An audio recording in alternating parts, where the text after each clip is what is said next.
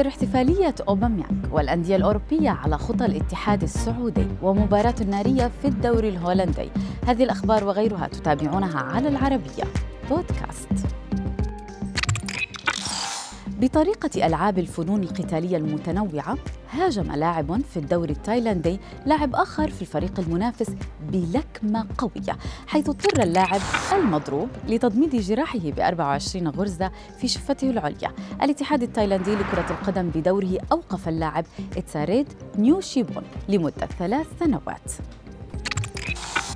بعد الفوز الساحق على ريال مدريد في كلاسيكو الكرة الإسبانية، استحوذت احتفالية لاعب برشلونة أوباميانغ على الاهتمام، فبعد هدفه الثاني ركض النجم الجابوني نحو الراية الركنية للاحتفال قبل أن يمنحه أحد الأشخاص كرة دراغون بول حمراء اللون، ليقوم نجم برشلونة بتقليد حركة جوكو من المسلسل الكرتوني.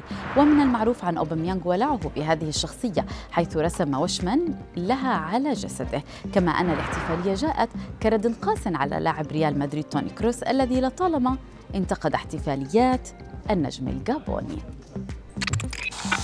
كيف يمشي؟ يمشي كده كده، جملة ابتكرها الجمهور الاتحادي كناية عن سير الفريق بفخر نحو قمة الدوري السعودي.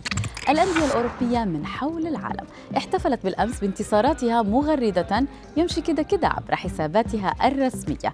إلى جانب برشلونة الإسباني، غرد كل من مانشستر سيتي وليفربول وموناكو بنفس الطريقة، إضافة إلى العديد من الأندية.